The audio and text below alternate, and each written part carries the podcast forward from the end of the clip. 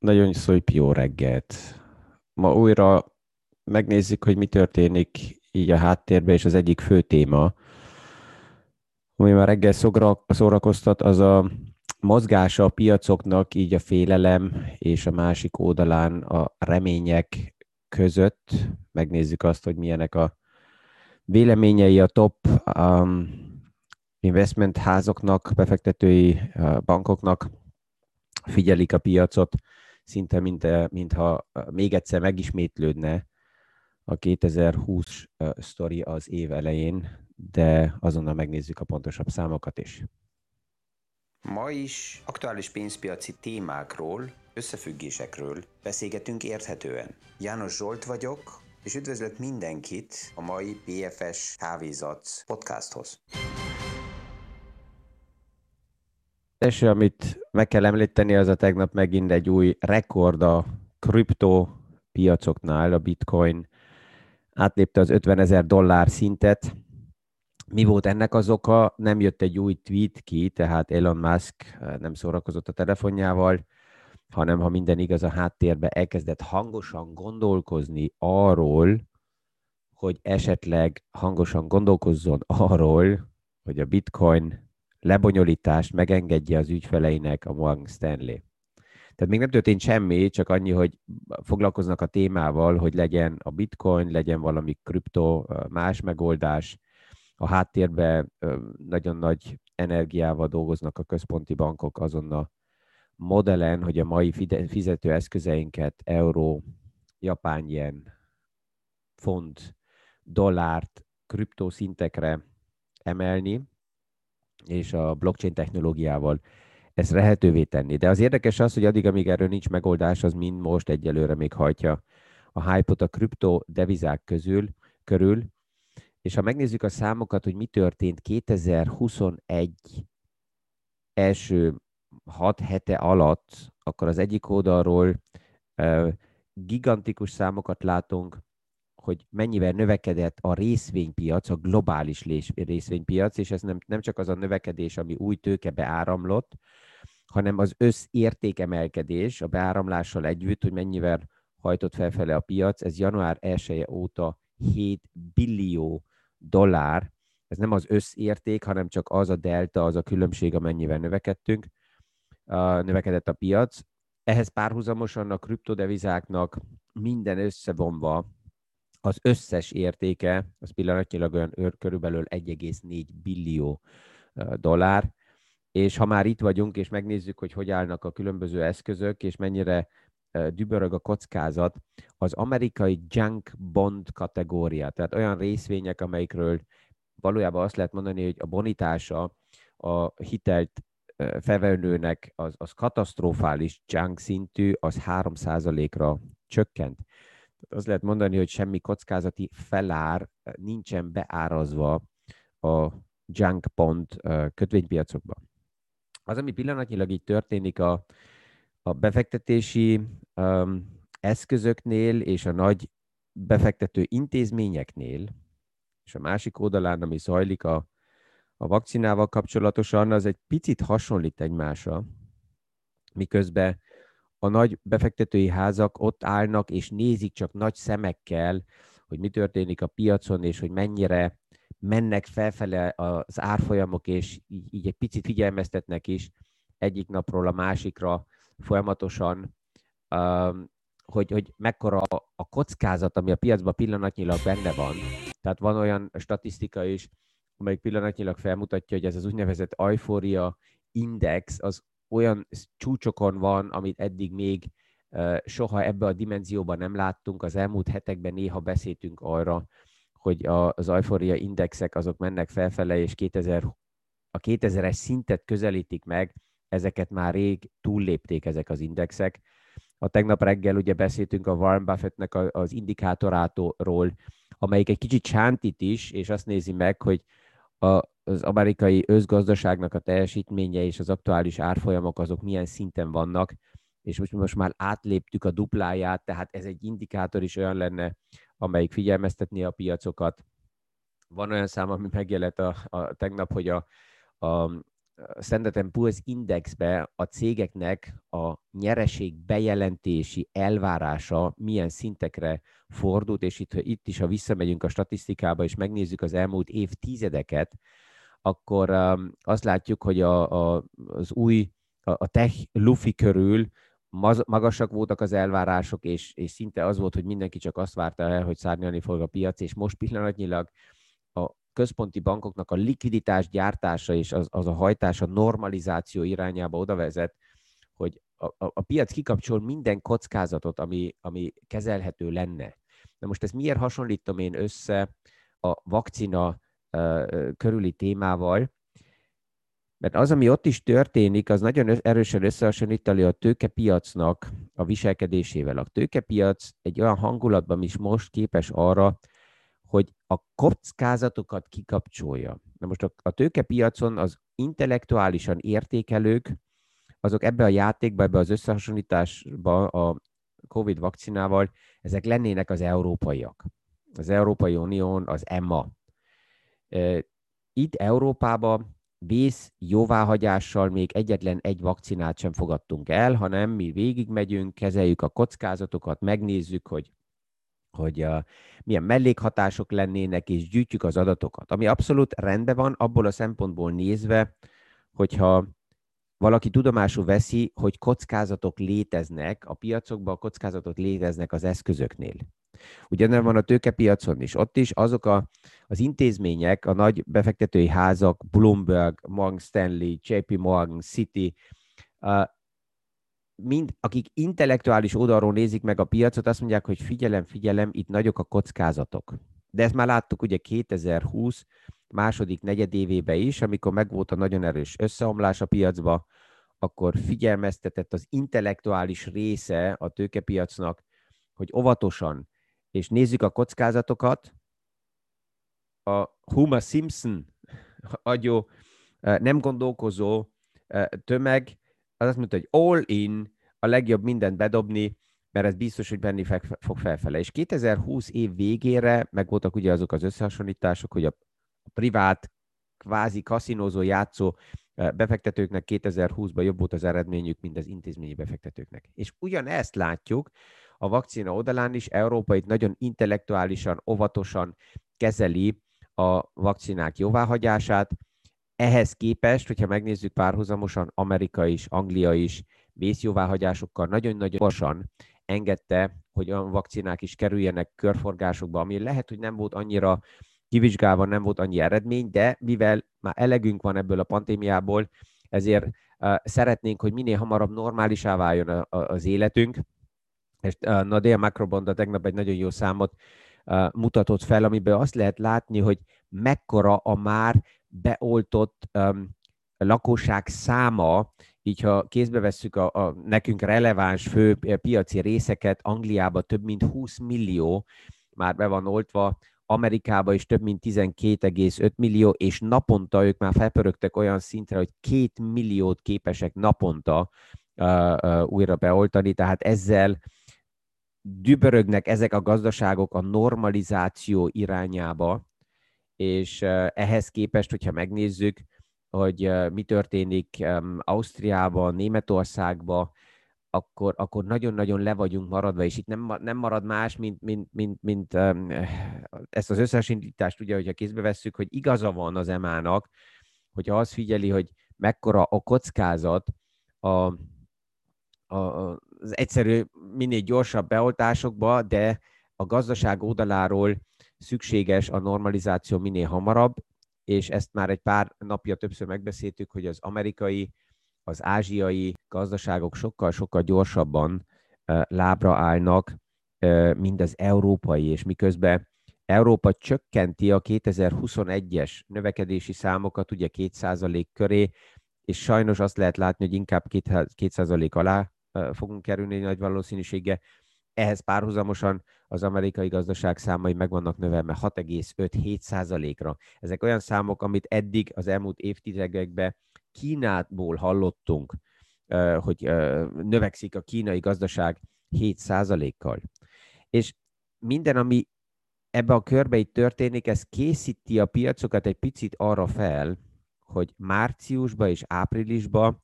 nagyon nagy a valószínűsége, hogy a négy, lehet, hogy 5%-os inflációt fogunk látni. Ez egészen normális abból a szempontból nézve, hogy az infláció mindig össze van hasonlítva az egy évvel azelőtti árakkal, és azt tudjuk, hogy 2020 március-áprilisában összeomlottak az árak, tehát ahhoz a mély arányhoz mérve egy normális gazdasági fejlődés is már nagyobb inflációt jelentene, mert a delta megnövekszik. Hogyha most tényleg elindul a gazdaság, és ezt látjuk, hogy a több oldalról a hajtó paraméterek azok ugyanazok maradnak. Beoltás minél gyorsabban, a stimulus-csomagok a piacokba, hogy támogatás legyen a gazdaságba, és a vállalatoknak a kilátásuk abba az irányba, hogy milyen e, eredményeket vár tőlük el a piac, az nagyon pozitív. Pillanatnyilag hozzá kell mondani, hogy a, tegnap JP Morgan jött ezzel a számmal ki, 80%-a a cégeknek emelte a nyereség elvárását, ami az első negyedévet érinti, tehát az előre tekintések pillanatnyilag 80% cégnél erősebbek, mint amit alapjába a piac és az elemzők beárasztak volna. Ebben persze, hogy benne van az a veszély is, hogy az elvárás, hogyha nagy, akkor már az árfolyamok néha előre futnak, és ezt már beárazzák. Azután, hogyha nem tudnak teljesíteni, akkor meglepetési potenciálok vannak, ezt leghamarabb, körülbelül májusban fogjuk látni, és tud, össze tud jönni egy pár paraméter, amikor az első negyedév után jönnek a negyedéves jelentések, ugyanabban az időben azt fogjuk látni, hogy az infláció ugrott 2020-hoz nézve, ami pluszban negatív tud lenni a piacnak, tehát itt, van, itt vannak azok a potenciálok, ami az idén, mind amellett, hogy azt mondják, hogy oké, okay, megyünk előre, és nagyon optimista a, a piacelemzőknek a nagy része, itt az első negyedéves jelentés után összejöhet eh, két-három olyan kis vihar, amiből egy nagyobb tud kialakulni. A nagybankok még abba is figyelmeztetnek, hogy pillanatnyilag azért nem szabad elfelejteni, hogy nagyon sok cég annak ellenére, hogy pozitívak a kilátások, mégis veszteségesek. 80%-a a Russell 2000-es indexnek, és ott van ugye a széles iparága Amerikának, 80%-a ezeknek a cégeknek 2020-at veszteségesen zárta le. Tehát az, ami dübörög a piacokban, és ott, ahol a nagy számok vannak, ezek a big tech cégek, de a széles piac az, az, az, az elég szépen uh, vérzik, és erre, erre, erre persze, hogy ez, ezért érdemes ezt is látni, mert ez az a kockázat, ami ott van, annak ellenére, hogy a privát szektor azt mutatja, hogy ó, mindent megvásárolnak, aminek, uh, amit úgy nevezünk, hogy repülni tud, mindegy, hogy szárnya van-e, de repülni tud, akkor megvesszük és a tegnap is lehetett látni, kijön egy, egy vállalat fantasztikus cégekkel, és a jelentés körül 20%-kal esik az árfolyama. Miért? Nem lehet pontosan tudni, hogy miért. Annak ellenére, hogy nagyon pozitívak a kilátások, oké, okay, hogyha megnézzük, akkor azt látjuk, hogy az elmúlt évben 200%-kal emelkedett az árfolyam, tehát 20% valamikor azért benne van, hogy egy kicsit kilélegezzenek az árfolyamok, de, de ez az, ami pillanatnyilag E, ez, ez a játék, ez szinte mindennapi szinte megvan a piacokban, és a durva az, hogy ebből a hangulatból egyre több érkezik meg ügyfelekhez is, szelektált formába. Mert nem az egész összefüggést látják, hanem, hanem kis részeket hallanak ebből, egy GameStop sztorit, egy um, um, uh, cannabis sztorit, aztán aztán, hogy, hogy a hedge fundokat támadták a kicsik, de hogy a kicsik vesztettek, és a hedge fundok a végén nyertek, erről már nincsen nagy beszélgetés, de megvan a kapzsiságnak az a jele, hogy akkor, ha 6-7 százalékos higgadt, nyugodt portfólió hozamra van összeállítva egy, egy, egy stratégia, akkor ez már túl kevés, mert azt mondja az ügyfél, jó, de hát hallottam, hogy van valami, ami 50 százalékkal növeke, növekszik, nem hogy növekedett, 50%-kal növekszik. Ez neki normális, mert ez a tavaly megvolt, akkor is, hogyha ő nem volt ott. És ez, a, ez az egész uh, hedge fund és Robinhood um, story körüli esemény azért lesz még érdekes, mert most 18-án van az első lényeges lépés az amerikai um, um, felügyelet oldaláról. 18-án a jelentős cégeknek a CEO-i ott lesznek a a szenátus előtt, Robin Hoodnak a CEO-ja, uh, Citadelnek a CEO-ja, ugye az az egyik um, hedge fund, és az a, az a nano um, nagyon gyors uh, kereskedő platform, amelyiknél még meg kell vizsgálni nagyon, hogy nem használja ki Citadel azokat az információkat, amit ő megvesz az adatok oldaláról, ugye Robin Hoodtól, és itt még az a veszély is megvan, hogy ez itt nem történt meg úgynevezett um, frontrunning, mert mivel a magas frekvencia kereskedés sokkal gyorsabb, mint a privátok, ezért, hogyha ők tudnak információt a, a rajnak a viselkedéséről, akkor ezt fel tudják használni, és akkor is, hogyha nanomásodpercekről beszélünk, ezzel már nagyon sok elő lépést tudnak elérni. Ott lesz a CEO-ja Melvin, hedge fundnak, ez az a hedge fund, amelyik ugye problémába került, és amelyiket meg kellett me- menteni. Ott lesz a CEO-ja a Reddit platformnak, ahol a Wall Street Bets és ez a, ez a social media kommunikáció elindult, és ott most kezdik kideríteni, hogy mennyire kvázi kódos, kódokkal kommunikáltak, ilyen emoji jelekkel adtak egymásnak információkat, hogy melyik részvényt érdemes vásárolni, melyiket eladni, milyen konkrét eszközökkel kell a, a short pozíciókat elindítani, és ezek a titkos jelek, ezek ugye tiltva vannak, és hogyha ezt be tudja bizonyítani a felügyelet, hogy itt egy párhuzamos kommunikáció zajlott, amivel manipulálták a piacot, akkor ennek még konzekvenciája lesz. És az egész sztorinak még a másik szemszögből van egy olyan előnye is, hogy a felügyelet most oda néz nagyon pontosan, és igenis újra egy olyan uh, témakört szabályoz, ami a hedgefundokat érinti, ami nagyon-nagyon sok hedgefundnak egy ilyen kibúvó lett az elmúlt évtizedekben. Erről már egy pár szó beszélgettünk, hogy a, a pénzügyi válság után is a nagy bankokat annyira leszabályozta a szabályzó, és most nem azt mondom, hogy egy, ez rossz, nagyon sok szabályzási témának megvan abszolút az előnye,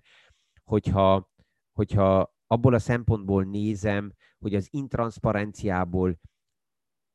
mennyire ki lett használva, és mi is ki van használva a nagy széles piac.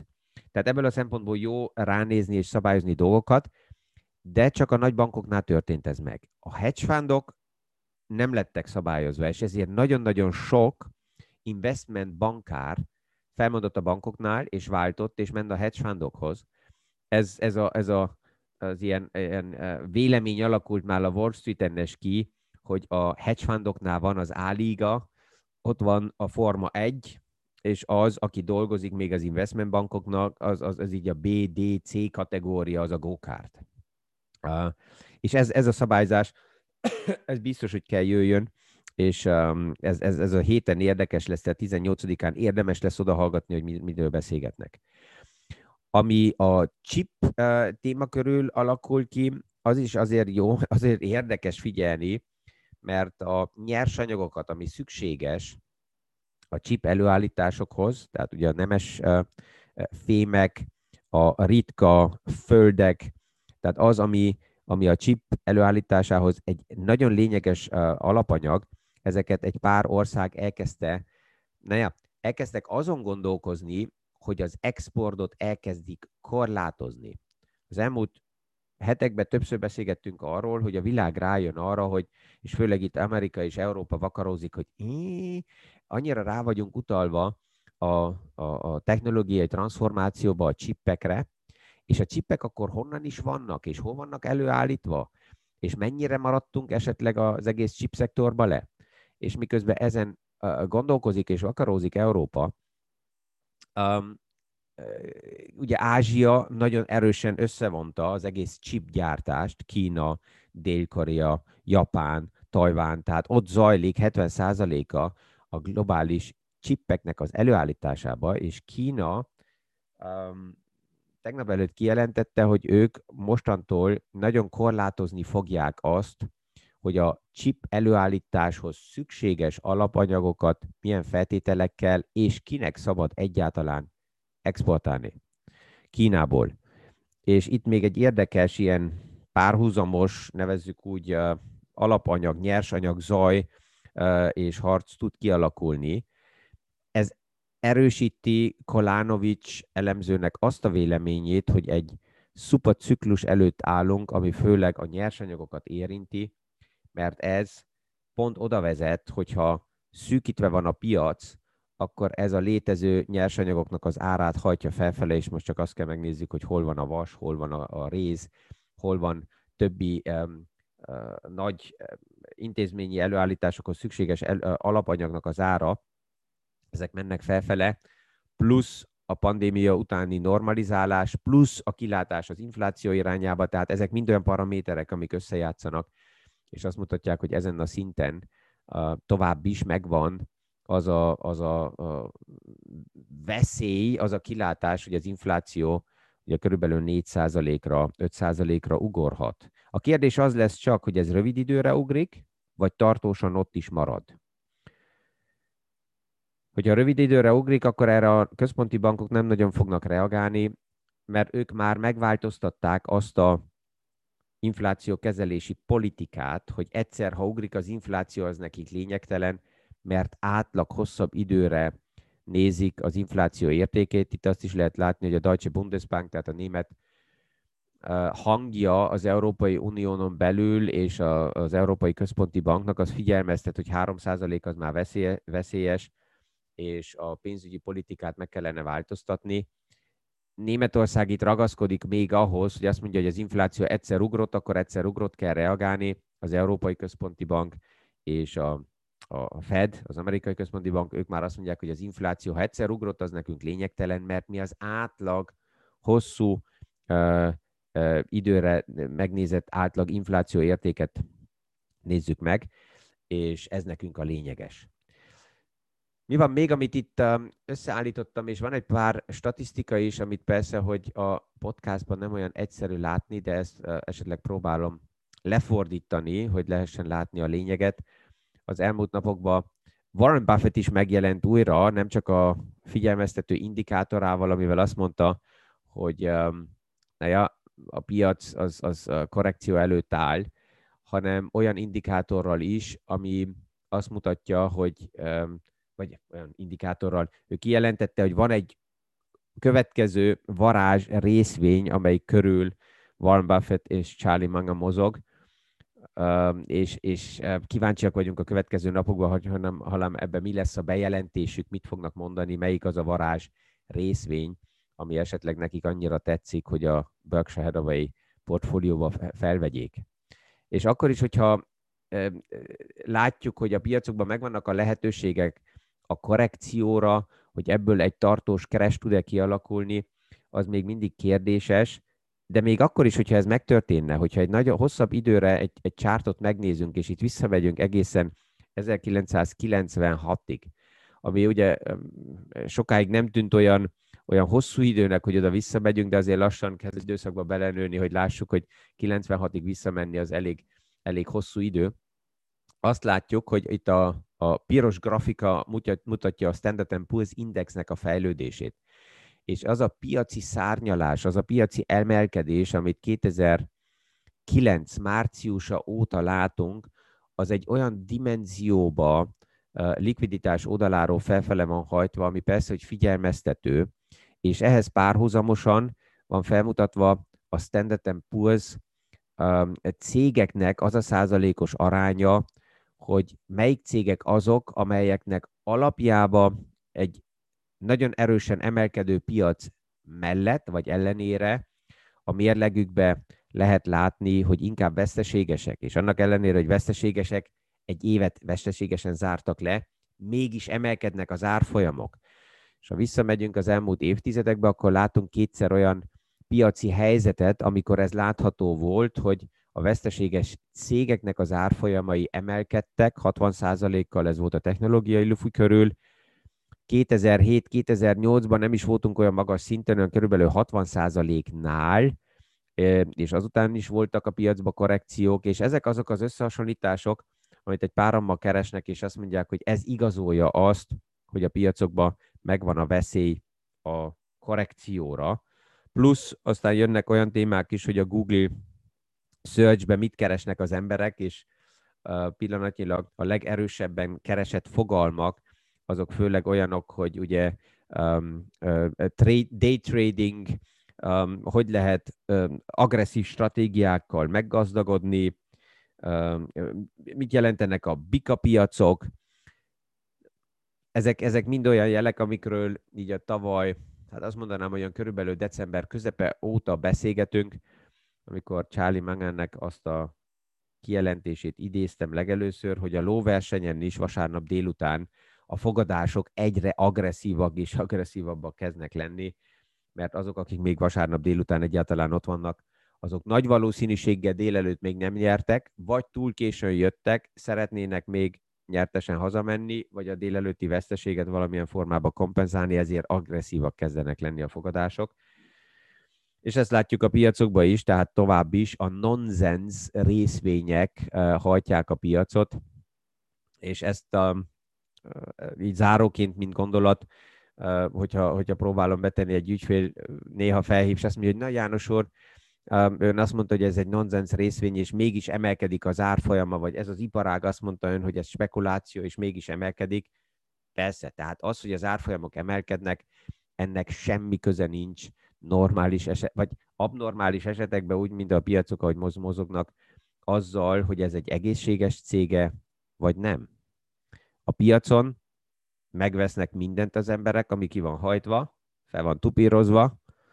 és valamilyen okokból valaki arra kíváncsi, ezért megveszi. Szóval ennyi. A kérdés tovább is mindig ugyanaz, melyik, miért megy ki a piacra. Spekulációs játékokba akarok részt venni, véres szemekkel, kapzsiként, szerencsejáték, vagy higgadtan kimegyek és megnézem, hogy milyen van olyan értéke, hogy összemazsollázzak egy portfóliót, és abból állítsam össze a befektetést. Ezt a szerepet mindenki saját maga minden nap el kell döntse, akkor egy kicsit higgadtabban tudja kezelni a piacnak is a, a, a játékait. Ezekkel a gondolatokkal ma is visszahúzódok, kellemes napot, sikeres tárgyalásokat kívánok mindenkinek, és mint mindig megszokott formába a viszonthallásra a következő podcast alkalmából. Ma is aktuális pénzpiaci témákról, összefüggésekről beszélgetünk érthetően. János Zsolt vagyok, és üdvözlök mindenkit a mai PFS Kávézat podcasthoz.